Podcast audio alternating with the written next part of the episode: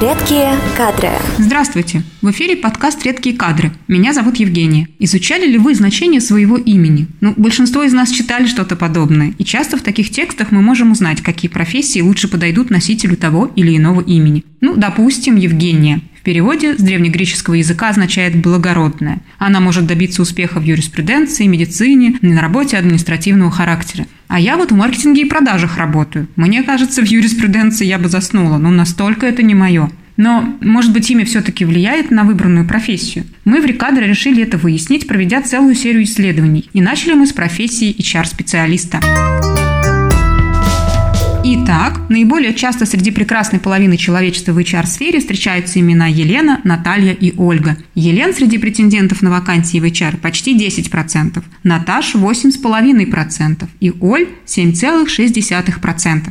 Дальше по популярности следуют Татьяна, Ирина, Светлана, Юлия и Екатерина. Остальные имена набрали меньше 5%. Мужчины в HR, конечно, редкость, но и среди них есть имена-лидеры. На первом месте мы видим имя Сергей – 9,2% кандидатов. Чуть меньше в HR Александров – 8,7%. Далее в списке Дмитрий, Алексей, Андрей и Владимир. Мы также заметили, что, во-первых, среди HR-директоров встречается значительно больше Елен, Ирин, Натальи и Ан. В льготах и компенсациях со значительным отрывом лидируют Анны. В обучении и развитии больше всего Екатерин. В рекрутинге преобладают Ольги и Екатерины, хотя и незначительно. В кадровом администрировании за первенство борются Елена и Ольги, а Татьяны стремятся их обойти.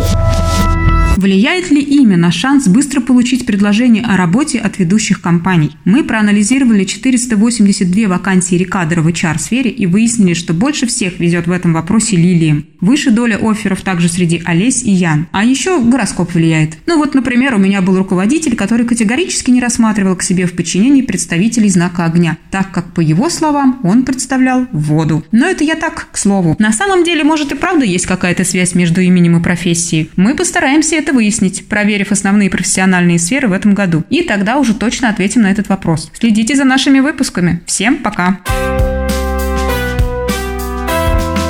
Редкие кадры.